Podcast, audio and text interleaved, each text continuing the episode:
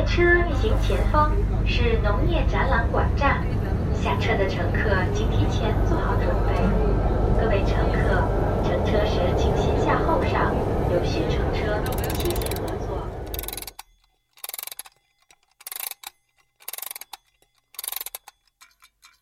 东三环访客。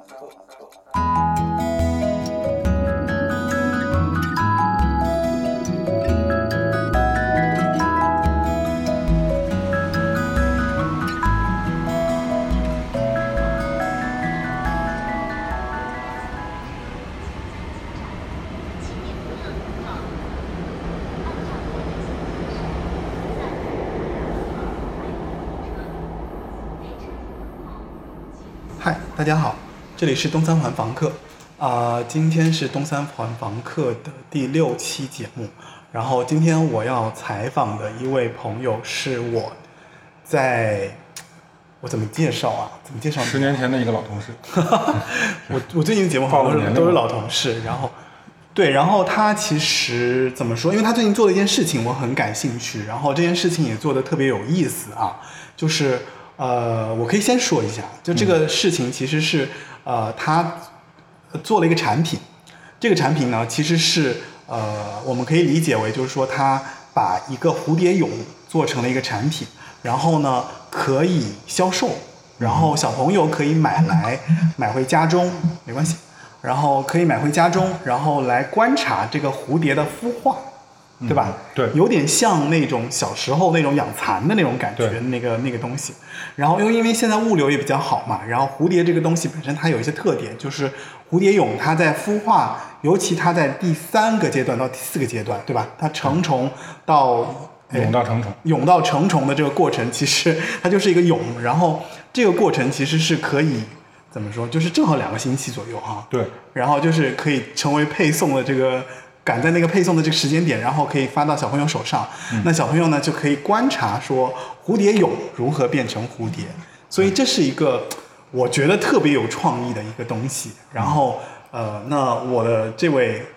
怎么说，就十年前的这个同事，他叫冯玉，对，嗯然后他是从头至尾来，嗯，应该算是策划吧，对。策划，然后上线了这样的一个产品，真的是很有趣啊。嗯，然后我可以让他来给大家介绍一下。那我觉得，首先，我觉得你应该来跟大家讲一讲，就是说你在这个怎么说，就是这个产品之前你做的事情，嗯对吧？就是为什么会有这样的一个东一个产品发现，然后又怎么样去做的这个事情。对，呃，大家好，我是这样啊，就是我小的时候实际上是在山里面长大的啊，所以我们小的时候只要放了学就会沿着河边去趟着河回家啊，或者说上山去找一些虫子，找一些野果子。我觉得这种生活其实在整个我一生里面其实影响都很大啊，就是我们呃放了假就很愿意去山里去玩，但是现在的孩子你看他其实是很少有这种机会，他可能放了学就在就在小区里面啊、小区公园里溜达溜达，然后就回去上各种课，看各种电子产品。我觉得这个是对孩子成长很大的一个缺失。然后我是一四年的时候，我们家孩子六岁，嗯六岁，我是觉得他到了这个阶段，应该去接接触更多的东西啊、见你觉得他应该更怎么说，接触自然？对，接触自然，就接有更多的见识啊，而不是说光光的每天看电视看那个熊大熊二，对吧？这样的东西啊，所以我 是是你是受不了熊大熊？对对，我我很很 很受不了，很受不了。他只要去看这个东西，我就马上换换他。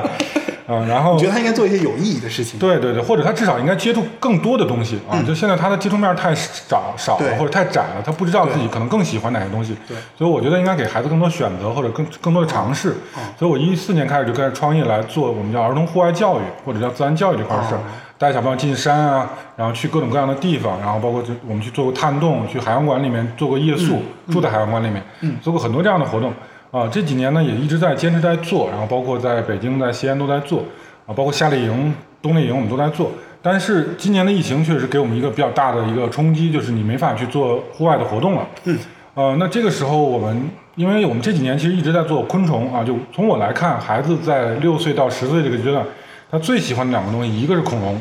一个是昆虫啊，因为它能动，而且很神奇啊，所以这两个是孩子最感兴趣的东西，所以我们一直在坚持在做昆虫。所以今年所以是做昆虫的原因，是因为恐龙做不了，所以哎，你就对对对，恐龙其实很难去直接去体验嘛，感受。啊，所以就是我们就一直在做昆虫，因为昆虫它是可以上手的，就可以去触摸，嗯，甚至可以带回家去养啊，它有很多的这种变化互动。补。充一下，其实我们今天在录的这个空间，其实也就是咱们的一个昆虫教室，对没错。对吧？嗯。然后我们也会有一些课程，线上课程，然后还会有一些具体的，就它里面有很多昆虫的这个母，呃，不也不是，就是专门的这个昆虫的这个缸，对吧？养的各种各样的什么蜥蜴啦，对这蜥蜴都不算昆虫，昆虫，蜥蜴不算，蜥蜴两爬。然后还有就是蝴蝶啦，然后还有就是甲虫甲虫之类的很多，然后还有标各种各样的标本，对吧？对对对，这个是我们就是给北京市初初中生开放课堂的一个教室。哦正常这个时间如果学校开学，他们周末是有孩子在这上课的。对。嗯，所以这个是因为我们一直在做昆虫，所以今年年初的时候我们就没有事情去直接去做了，所以大家在想，想刚好我们手头上有了一批的蝴蝶蛹，本来是今年开春的时候我们要给孩子去做，呃，做这种蝴蝶课的，后来大大家说那干脆我们把这个包装成一个产品去送给孩子或者卖给孩呃卖给家长，然后在三月底四月初的时候我们就做了一下，大概一周的时间我们就觉得产品非常的好，所以其实蝴蝶这个东西是一开始你们想要拿来说当做给小朋友看的一个，就是在活动过程中的一个道具啊，道或者是一具个教具，然后它因为它可以直接变成活的嘛，吧对对对就可以活的嗯。活的从蛹变成虫的这样的一个产品。对，所以因为蝴蝶它是很神奇，我们讲叫完全变态，它小的时候是毛毛虫，对吧？对大家都都知道毛毛虫，或者你养蚕你就知道它是一样的。它小的时候毛毛虫，然后经过用蛹期，它实际上这个过程我自己现在都觉得很神奇，就是嗯。它是身体完全液化啊，你所有的细胞组织全部液化，器官全部都都像打散了，就是然后重组，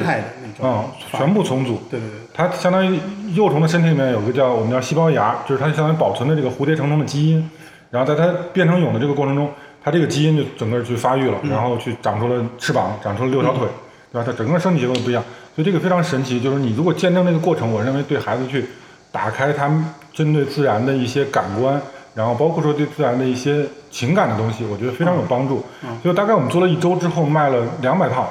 呃，我们就觉得这个产品绝对是一个非常非常好的产品，因为所有的家长、所有的孩子应该有那种爆款潜质，对吧？对对对，所有的家长给我所有的孩子给我们的反馈都非常正向，嗯啊，觉得很激动啊，然后很兴奋，对吧？然后包括他刚拿到的时候很期待啊啊，包括甚至说有一些，因为他毕竟是个生命，他在羽化的过程中会有些失败，嗯甚至有些死亡，那么孩子会觉得很伤心、很失落，所以我觉得这些都是一些非常美好的感觉，对吧？啊，这个实际上不光后来我们发现它是一个自然教育的产品，它更多的变成一个生命教育，然后变成报变成一个就是大家能够去理解环境、理解这个环保的一件事情。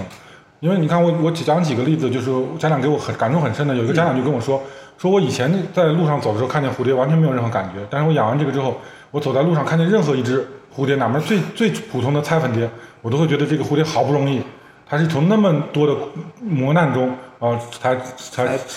就是出生的对对，才活到。其实他应该是这么说，我觉得可能就是因为人参与了蝴蝶的这样的一个成长过程之后，相当于参与了一种孕育的过程，没错没错，对吧？对所以这个过程对于别人来讲，他的他的体会更深刻。对他会知道，哎，他什么时候，比方说就变成了这样的一个美丽的蝴蝶，它的这个过程其实是很有参与度的。对对对。所以我觉得，就是从产品的角度来讲，这个产品真的很很跨时代吧。对，就是应该算吧，就是还蛮有想法的。是因为以前没有人这么去做过、嗯啊，可能就是就算做，可能你比如小规模的在一些发烧友的圈子里面，他们会有一些这种昆虫产品的因为我是觉得交换交易你可以跟大。家介绍一下，就是关于你这个产品的设计的里面的几个模块，就是嗯包括我其实我养过嘛，你给我过那个养过，我是觉得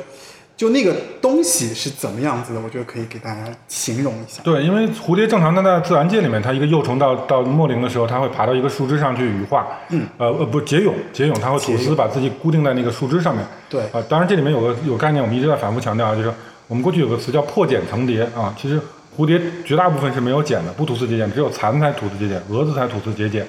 所以它实际上实际上蜕皮变成一个蛹，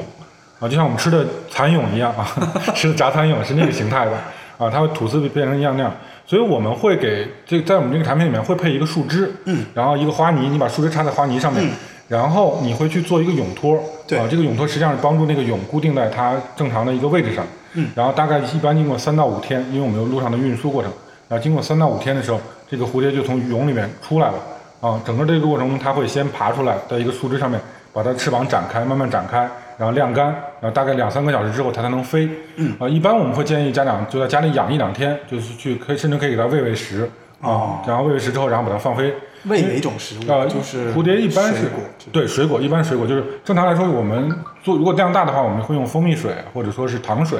但是最简单，家里面我们就切一片橙子啊，切一片苹果，这样汁水比较多的，它就会去吃了。对，所以这个过程其实很多妈妈跟我说，哎呀，我感觉像当年生孩子一样，就是包括它放飞的过程中，就感觉哎呀，这个这个一个老母亲的这个望着孩子远去的感觉，就是就是会完全不一样。包括孩子参与这个过程，我觉得也是一个，就是我们讲他，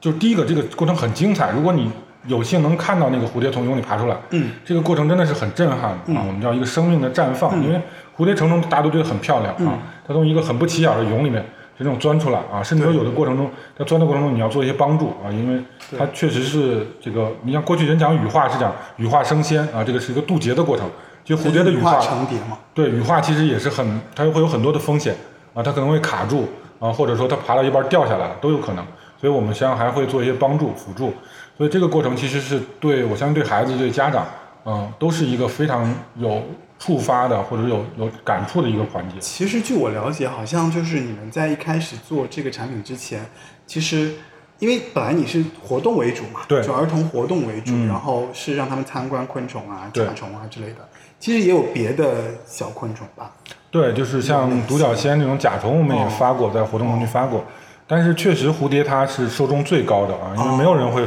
反感蝴蝶。因为蝴蝶好看，对对对，它就颜值高嘛，颜就是值高。漂亮。对，所以就是大家绝大多数都都都会对蝴蝶很有感触，嗯，啊或者很喜欢，嗯啊，但是你如果发一个比如说甲虫或者说一个很多腿的，比如像我们的马路啊这样的虫子，肯定绝大多数人都会第一反应都是都是躲得远远的，就啊看完就完了。对对对，所以这个我觉得就是，所以现在我们觉得蝴蝶是真的是一个打开孩子就是通向自然的这样一个一个很好的一个路径啊，尤其今年这个疫情，大家在家里待了这么长时间，像我们现在讲然后一句话叫哦有一个参与的这个产品，对，就是你可能出不来，但是我们把自然带回家里面啊，因为你其实就算在自大自然里面，其实，在户外活动里面也很难有机会说看到这样一个过程。嗯啊，那在家里面，实际上我们就是看到这个过程，实际上就我自己都就是，首先第一个它是很神奇、很震撼的一个过程。对啊，很多家长会等几个小时，比如说一般它蝴蝶的羽化是在凌晨四五点钟，嗯，有些家长真的是会等一晚上，哦啊，等到天亮然后去拍它。哦，那我比较幸运，对对对你给我的那个，他就嗯他就早上自己就扑棱出来了。啊，那确实你是很幸运。对，然后他就自己在那边，但是他不会不太会动，好像。刚出来的时候，因为翅然后就是膀湿的，对，嗯然后就是慢慢的、慢慢的、慢慢的，然后开始再张开，然后而且不是那种，不是立马会扑扑腾的，就是就是有一下，然后就不动了，然后再再等很久，它再来一下，然后。对，因为就是我我说就是我们刚才说刚出来的蝴蝶，它是那种特别水灵的，嗯就因为它整个翅膀是湿的，对因为它在对对对。对它在蛹里面的时候，它像是团成一团儿，就是其实好像还挺湿润的感觉。对它整个是湿的，它必须要就是，呃，因为它的蛹里面整个是液化的嘛，它就是说，包括它出来的时候那个壳蛹壳也是湿的，嗯对。就它里面整个翅膀是就跟我们那个湿湿纸巾一样，对。就那种感觉，就软软的湿湿的。所以刚出来的时候是特别特别的润啊，就这种感觉。嗯呃，你像飞了几天之后，实际上那个蝴蝶就粉也飞了，然后翅膀有时候断了，其实是就不太好看了啊。但是刚出来的时候确实是特别特别好看。嗯，就很鲜艳啊。对对对，就绝对比你看一个标本、看一个在外面飞的蝴蝶要要要颜值要高得多。那我想在做这个蝴蝶的过程当中，其实一般一定会遇到很多很多困难嘛。嗯，就比方说一开始可能，我相信在一开始在设计这个产品的过程中，肯定也会遇到一些难题。就是这个过程中有没有什么就是你比较印象比较深刻的，就是因为在开发这个蝴蝶的产品过程中，你就觉得就挺难，或者试了好几次，会有一些印象比较深刻的事件。对对对，嗯，是这样，就是我们其实五一的时候赶上了一个比较大的这个这个挑战，或者说比较大的你说哦或者叫坑吧。因为它毕竟是个活的活体东西，我们讲的是生鲜嘛，就你买个水果还有它对对就烂的时候。因为我们在四月底的时候推了一款叫玉带凤蝶啊，玉带凤蝶是非常漂亮，而且它是我们叫雌雄异形，就是雄雄蝶和它不是那个雌梁祝那个啊，对，梁祝凤蝶，对就是它雄蝶和雌蝶长得不一样，而且都颜值非常高，嗯。所以家长是非常热情，一下就订了很多，订了 大几百套，啊。但是我们当时就发现供应不上了，而且就是说，当然实际上主要的问题是我们从一个南方的基地哦发过来的那一千多套多个蛹啊，就在路上就全部就是因为呃天热，然后包括可能快递它运的时候已经也晒全死掉了，哦。等于这一下就就这等于这几百套的这个订单就推迟了两周才发出去，嗯所以因为我们以前确实没做过这种大批量的这种呃活体活体的这种电商的销售啊啊，所以这个确实是一个比较大的问题。当然，但是当时我们就是呃，首先我们觉得这是一个，就是你要尊重生命啊。对家长来说，他他是也是一个，他就是他是希望能够得到一个很好的一个体验的。所以我当时我们是补了一些其他的泳，先给家长去去去看其他的蝴蝶。说，就其他种类的，其他种类的，嗯，我们能找到其他种类的蝴蝶，先给大家发了一批，然后后来到遇在到的时候，我们又给家长补发了，对，所以这样一个过程。所以我觉得就是还是说这话，就是我们看它正常，呃，就从我们角度来看，这是一个教育产品。教育产品首先它应该有一个自己的这个理念，或者我们叫发心，啊、我们希望大家大家通过这个东西，真正能对自然、对生命，啊、对我们周围的环境有一个不同的认识啊。将来这个孩子走到自然里面，他在面对野生动物的时候，面对一些昆虫的时候，他能有一个更更直观的感受，更直观的感受，或者说更我们其实现在在自然教育里面聊讲情感链接，就是说我举一个例子，就是说我们原来在做这种自然教育的活动中，孩子看到虫子的第一反应，你知道是什么吗？是上去第一个反应是尖叫啊，然后第二反应就上去一脚把它踩死，嗯，对吧？因为为什么？因为所有的家长、所有的爷爷奶奶、姥姥姥爷都会跟孩子说，啊说这个虫子是丑的，是很脏的，是有毒的，是会咬人的，对吧？那我们遇到一个丑的、有毒的、会咬我们的东西，我们肯定是第一反应把它踩死，这个这跟现在我觉得很正常。这个社会发展和社会就是家庭教育有关。对，我觉得这是社会环境的问题啊。所以我们现在，我相信通过孩子养完蝴蝶之后，他就知道，其实不是所有的昆虫都有毒，甚至很多昆虫是很有意思、很美的，嗯对吧？那他在下次在野外见到昆虫的时候，他可能会选择说，我去看一看它，我去观察它，而不是说一脚把它踩死。我觉得这是我们现在做这件事，我觉得最大的，甚至对我们自己来说，呃，最最感触感触最深，甚至说，甚至说反过来说，让我们自己很很有成就感的一个点、啊。很多孩子后来拍了视频给我们说，啊，他放飞蝴蝶的时候的视频，或者他讲给给别人讲这个蝴蝶的时候的视频，我觉得是带着很深的情感去讲。我觉得这个确实，就是我每天早上在看到不同的群里面孩子家长发的照片，其实我都觉得很很、哦很很幸福啊。我记得你有有给我发过一个那个什么，就小孩在哭，然后对，就是那个蝴蝶飞走了，对对对然后他就不干了，然后对，是有很多小朋友是这样，就是他觉得，哎，这个蝴蝶是我的，对吧？嗯属于我的。尤其是五六岁、四五岁的孩子，他会有这种占有欲，或者说哦他会觉得，呃，他不希望放飞。然后哭的那个惨啊，对对对就惨烈的，对就觉得这辈子怎么那么对，但是我觉得这就是一个好的事情，就是他下次再见到蝴蝶的时候，他肯定不会说把它拍死，对吧？哦因为他会觉得这是我的一个属于我的一个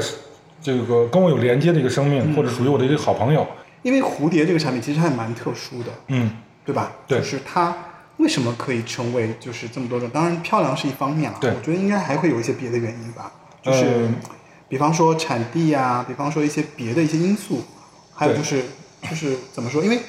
我知道就是其实你们活动不是就是说。它应该是全季节的嘛，因为这个也是也涉及到季节，对吧？对没错因为我觉得很多虫子它可能就那么一季，对对对。对吧？嗯，蝴蝶的优势有几个，一个就刚才说大家都很喜欢，第二个就是它有很多的种类。你看现在我们自己发是十二个品种，我们会去选三种哦。或者两种去给大家发一个，像我们叫盲蝴蝶盲盒。你看我们最早发 盲盒太呃棒了。对对，就是比如刚才说的有那种梁祝凤蝶，叫玉带凤蝶，然后有小一点的叫丝带凤蝶，很小但是非常漂亮啊。就很多家长看完之后都觉得哇，这个太仙儿了，对。觉得很薄，那个就是这个翅膀非常薄，而且非常漂亮，那个尾尾尾尾尾巴很长。嗯，然后前一段我们还做过一些叫枯叶蝶啊，它是拟态非常好，就整个那个它合起来的时候就像一面枯的树叶，上面有叶脉，嗯甚至有虫子咬的洞啊，然后有这个生的菌斑，嗯，然后包括昨天我们在推的一个叫这个叫眉眼蛱蝶，它的翅膀很漂亮，很漂亮，的翅膀上有两个大大的是吧眼，两对儿大大眼睛。哦，啊、非常漂亮，就是很多家长一看到说，我这还有吗？我要 就要这个，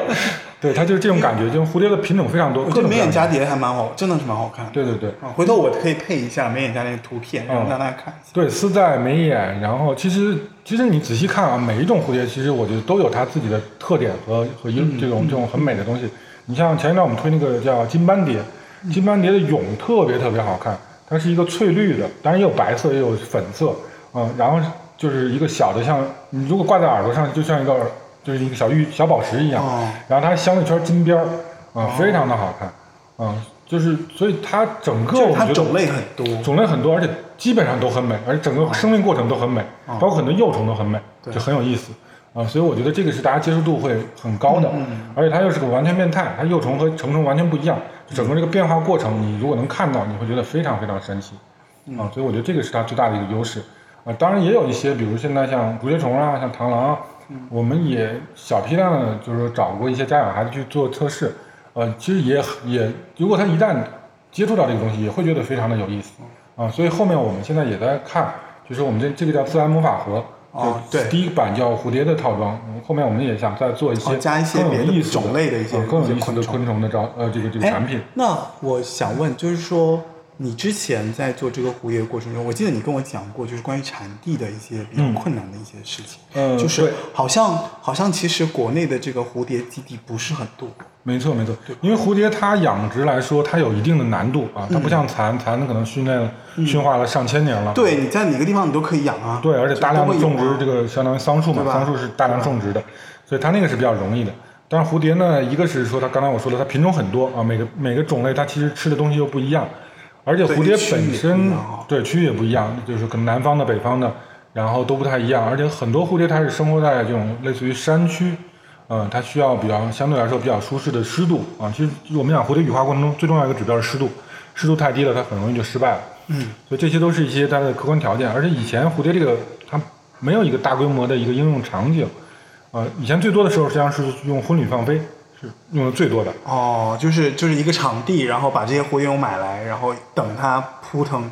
出去。对对对，他们一般是买成蝶啊，就是买那种成蝶买成蝶，然后就婚礼的时候，哎，新人走出来，啪一放飞，放飞几百只、上千只，啊，这种是用的最多的。所以整个来说，中国现在养殖蝴蝶的这个基地或者说产业都很很小啊，基本上都作坊式的。所以我们现在也在看，就是这两个月，其实我们觉得这个产品受众非常好，然后呃市场反馈非常好，所以我们现在也在谈一些呃基地，可能我们会自建基地、自建这种生产的这种。哦就也就是说，其实成熟之后，你是自己可以去铺这个产地，还有就是对自己去养。对，因为就是我们觉得它是一个有广泛受众的，就是理论上来说，我们觉得它跟鲜花是一类型的产品，就是它是个很美好的东西，然后大家花个几十块钱、对百十来块钱对对对去买一个，呃，你可能其实如果说这个产业链成熟的话，就是你其实是真的可以，比方说，那如果你供应链是方便的话，我觉得真的是可以不断的去供应，因为就是有人会买。对对对，而且它有很多品种，可能大家买完第一个或者买第二个，它是可以不断去去去对，试的。而且加上现在的这个这个怎么说，就是它的这个配送啊，嗯对对对还有就是方便啊，对，现在很方便，基本上就两天就能到家里了。然后他下单，现在网上什么微店呀、或者一些平台去下单也很方便。所以现在确实是有这个机会啊，把这样的一些、呃很有意思的产品带给大家了。嗯，而且蝴蝶本身它其实它的种养殖环境，它它也可以跟那种比如说生态扶贫走到一起去。看看，哎，这个怎么讲？就是因为它实际上它不需要，比如说你用化肥呀、用农药，它也不需要太大的产量，啊、它更多的是说，比如它有一些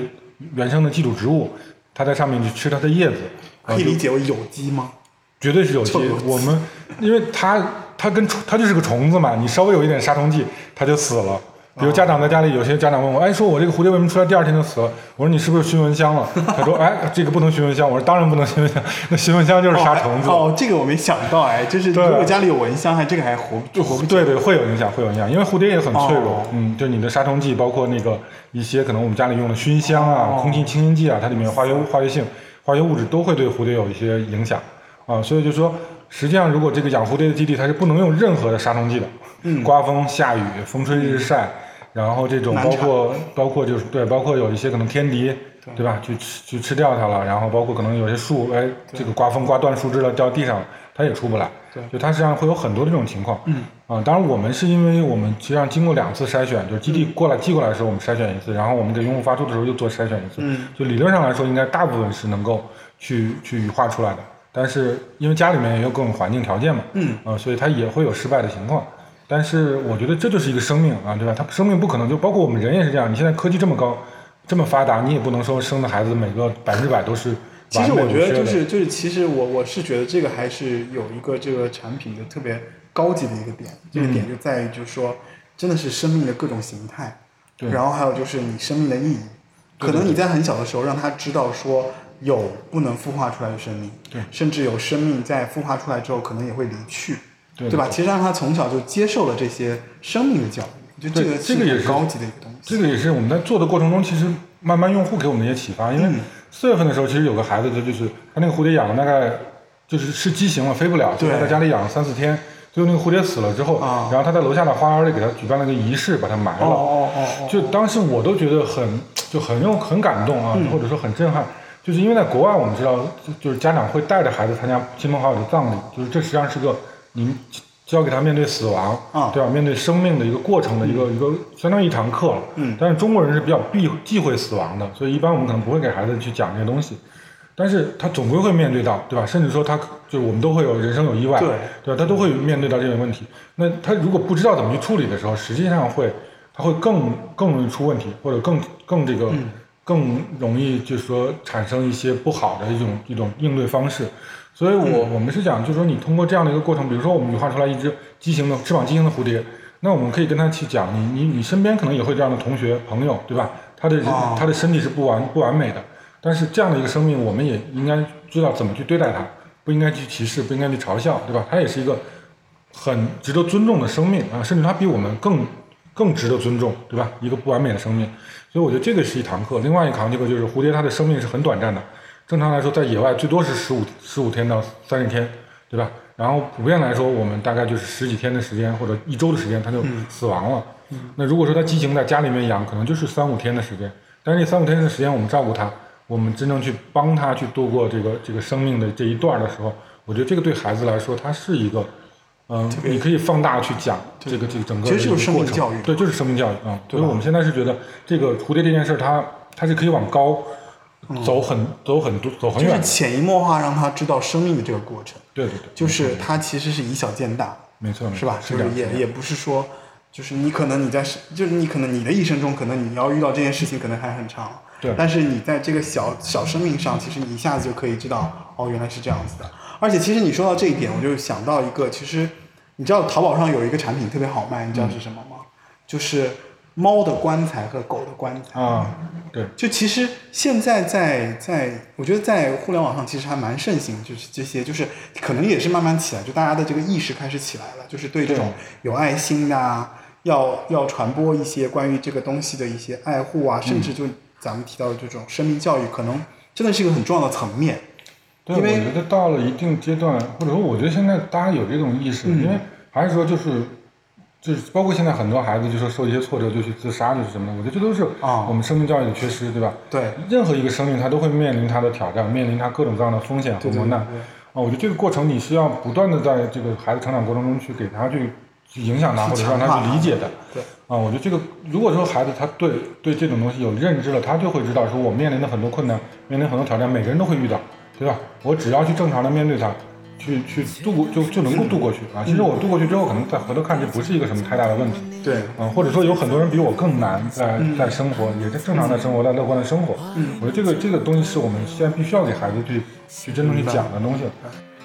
掉了大牙，蹲看蚂蚁咬甲，弹弓枪打破的是猎物，谁家小娃只盼风雪赶得及冬花，说不像话就不像话，爬上半截树呀，而头落下，娃就长大，娃也快长大，要准备离家，日历挂上又摘下。课本叠成几份文家，有些规划，不再好奇，却依然冒失，算成长吗？沙堆垒出拆建的商厦，弹珠弹入那片碎瓦，树下蝉响在机械的轰鸣声中，我听不见它。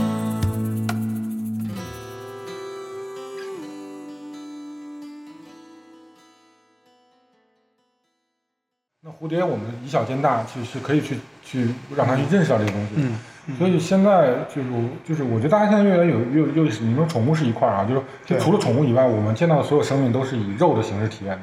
对吧？家孩子很多都不知道说鸡蛋是鸡生出来的，哦或者说我看到一块肉，这是一个牛身上的一个食材对，它只块食材只当是一个食材。但实际上，我觉得你如果让孩子认识到这所有的都是生命，嗯对吧？他就会觉得，他至少说不会去浪费这些东西，会去尊重这些东西啊。我觉得这个都是我们一个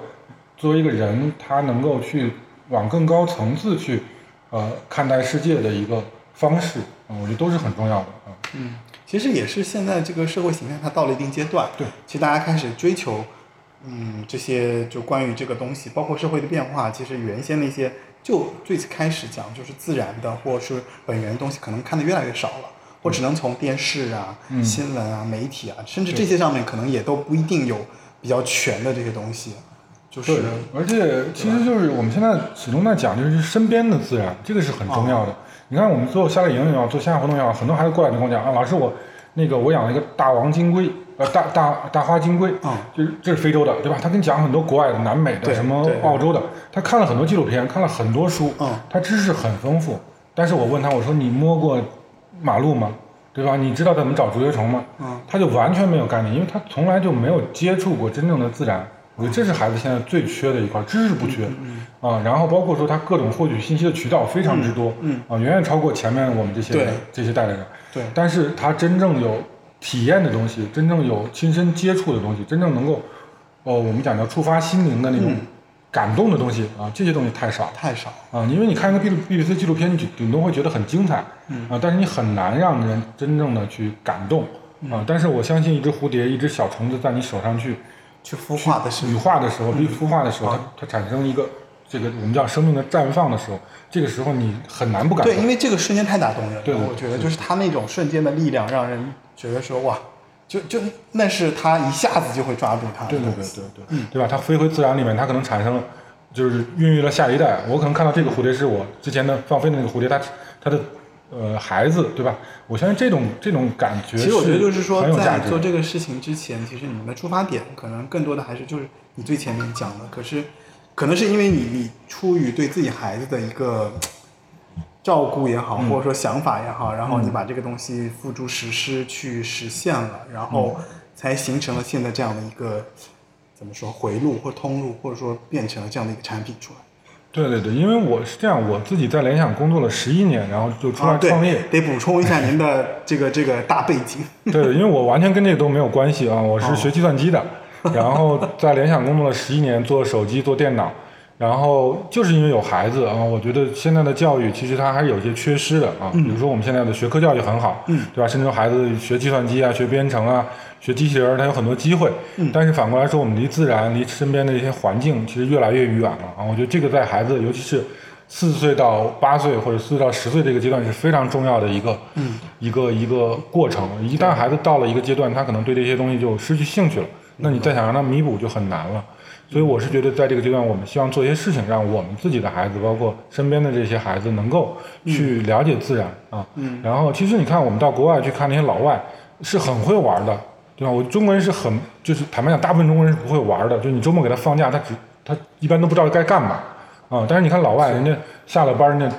车上顶个而且，都喜欢去户外啊，对对对去背个帐篷就进山了啊对吧去去，反正就搞一些这种有的运动的啊，极限的，对吧？跟自然去接触，我觉得这个东西你真的，一旦进去之后，或者你一旦接触之后，你会觉得是真的是人的状态是非常的舒服的啊，因为你我是觉得，就是嗯可能现在中国社会，或者说现在中国的这个市场，它也在慢慢的往那个方向走，嗯。或者说未来其实很多家庭也会在这个领域里面会有很多的这个需求，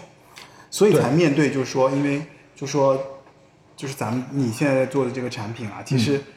我觉得未来是一个很放量的市场。对吧？嗯就我觉得应该是一个很大量的，就是因为它的需求在嘛，就像你说的，可能人本身还是想要接触自然的，没错没错我还是想要看到这个东西最本源的这个东，就了解，然后了解完了之后，我才知道哦，那有一些是好的，有一些是可可以养换换养的这个小动物的时候，那你为什么不让小朋友去培养一些爱心？这样对，因为我觉得跟自然接触，这是对几百万年人人在基因里面带的东西，对对吧？你走到一个山里面，你看到一个很清澈的水，看到一个很、嗯很美的环境，你会很舒服，这个是基因里面带的，是你自己改你改变不了，只是说现在我们这种机会越来越少了。对，啊，第二个呢，就是我现在就是我们其实看到很多家长他是有这个意识的，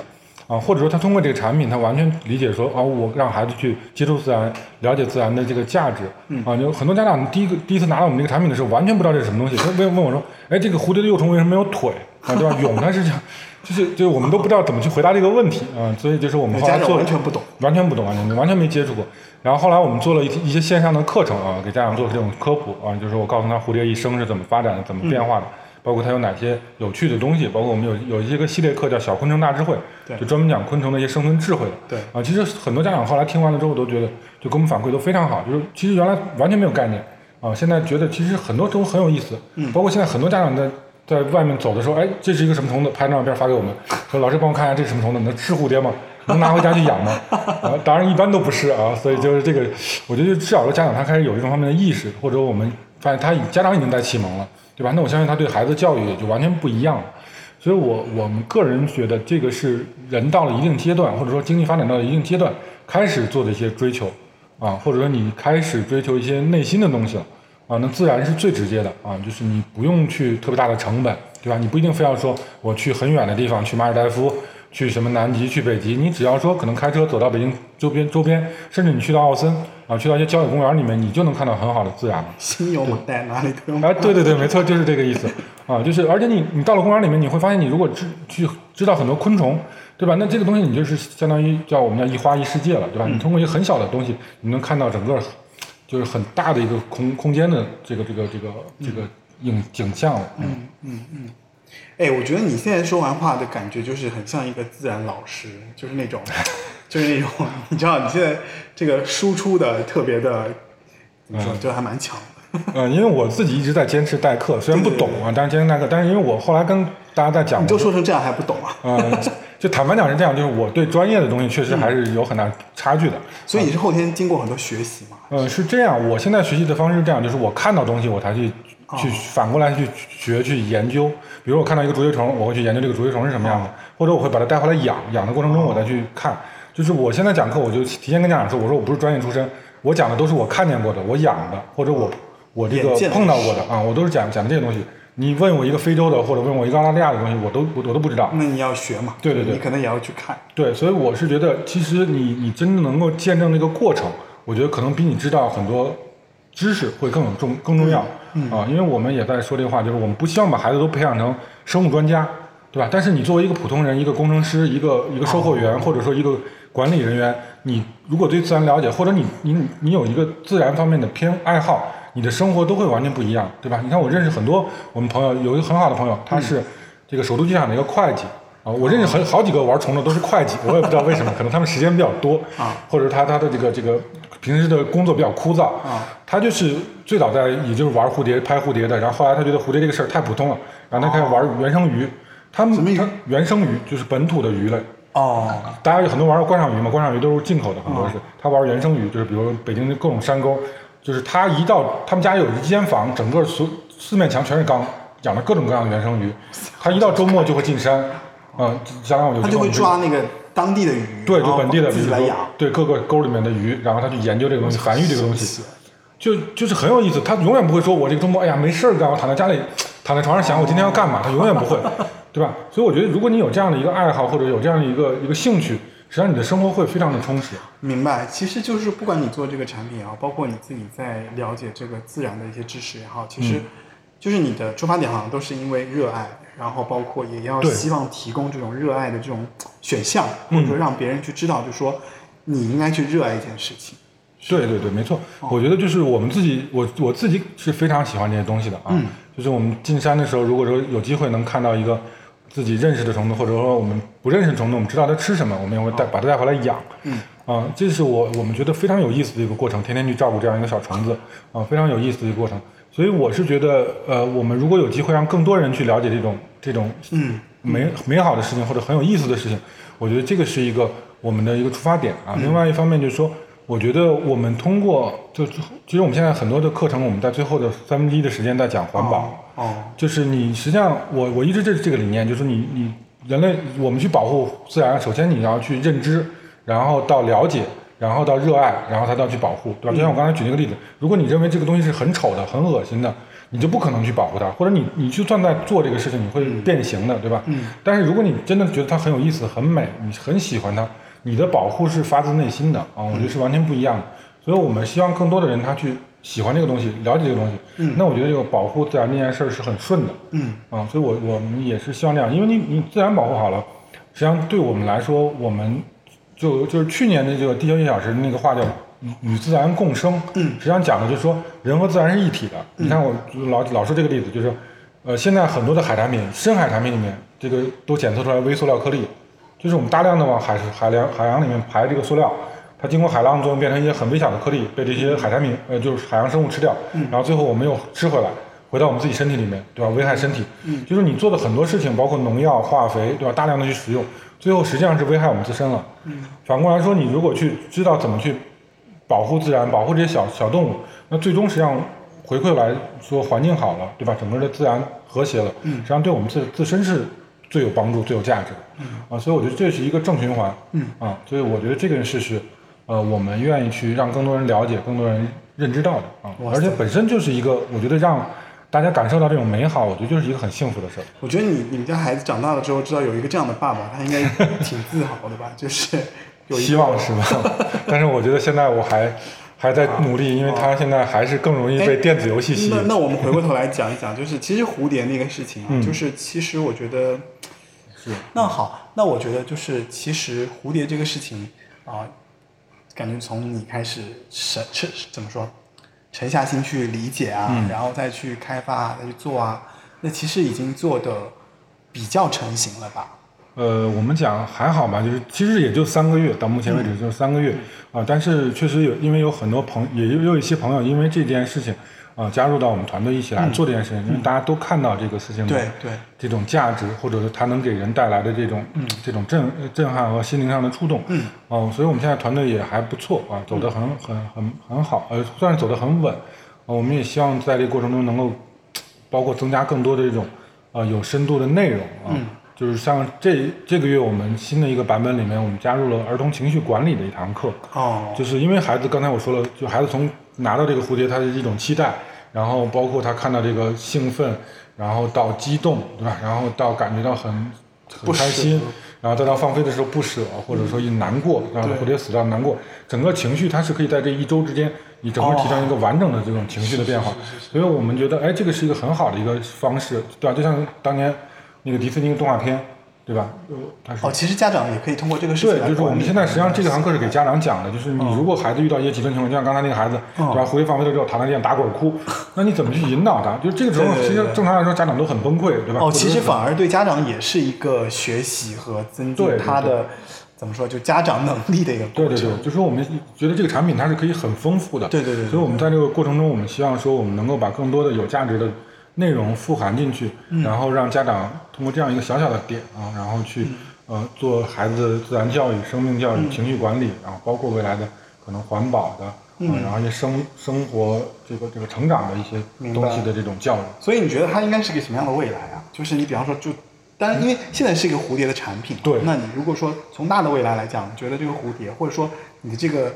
这个观察昆虫的这个活动，它应该是个什么样子，或者它会是个什么东西呢？我们现在就是，反正这几个月我们一直在做思考啊，就是我们现在实际上在想说一个叫自然家的一个概念。自然家，就是自然家，就是以前我们说是带孩子出去，但是带孩子出去它有很多的问题，比如说你的这个成本的问题，包括时间的问题，对然后包括各种天气的问题，它实际上会有受很多局限。但是如果说现在我们用这样的方式把自然送到孩子家里面，啊，这个其实它是一个就是可能大众甚至说百百绝大多数人都都可以去体验自然的一个过程，或者说一个自然接触自然入门的一个途径，啊，然后呢，我们觉得自然它是一个就是蝴蝶或者这种昆虫，它是一个很好的一个起起点。那我们现在在尝试说，我们把它加上艺术的东西，比如说孩子拿到自，就我们前一段跟德仁少年宫呢做这样一个课程，我觉得特特别好，啊。就是孩子拿到这样一个蛹，他会每天去画，每天去记录，对。然后甚至说去写一个嗯这个记就科学的记录报告，啊，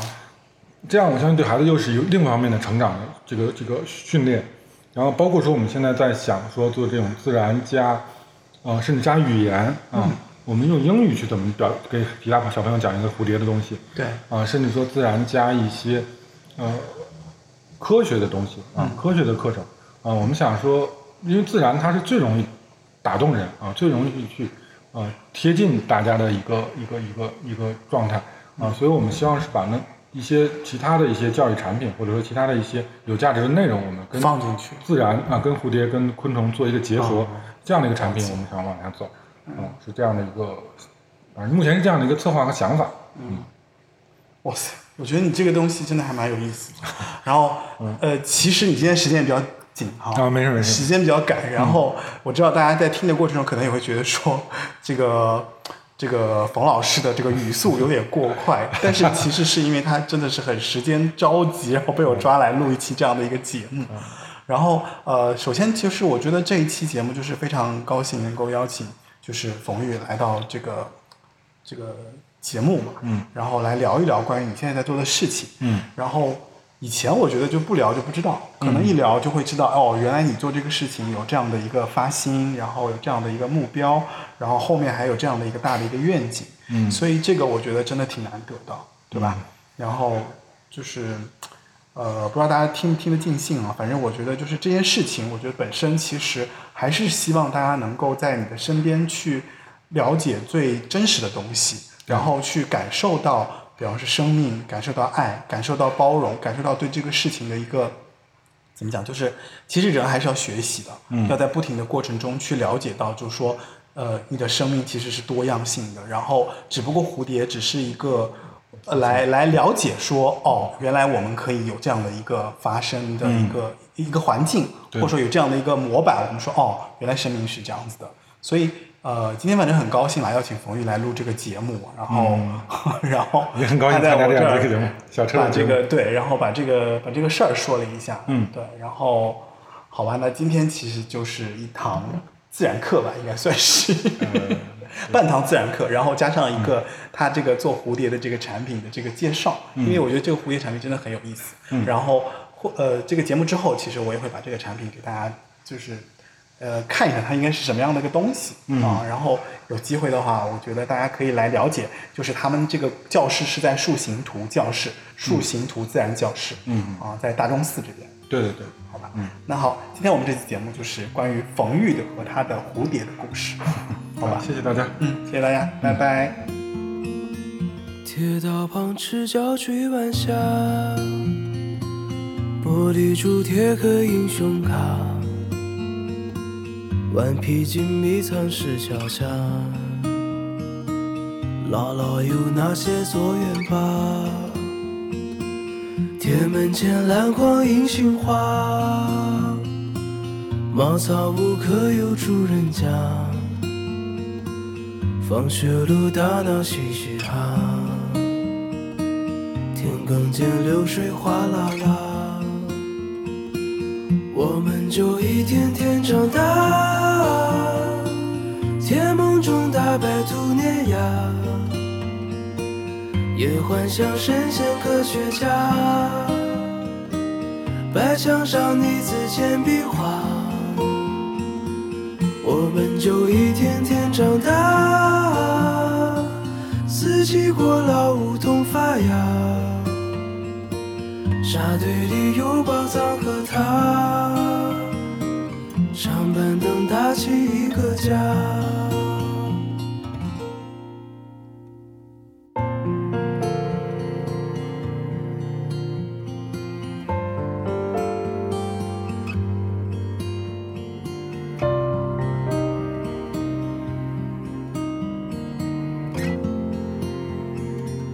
日子总慢得不像话，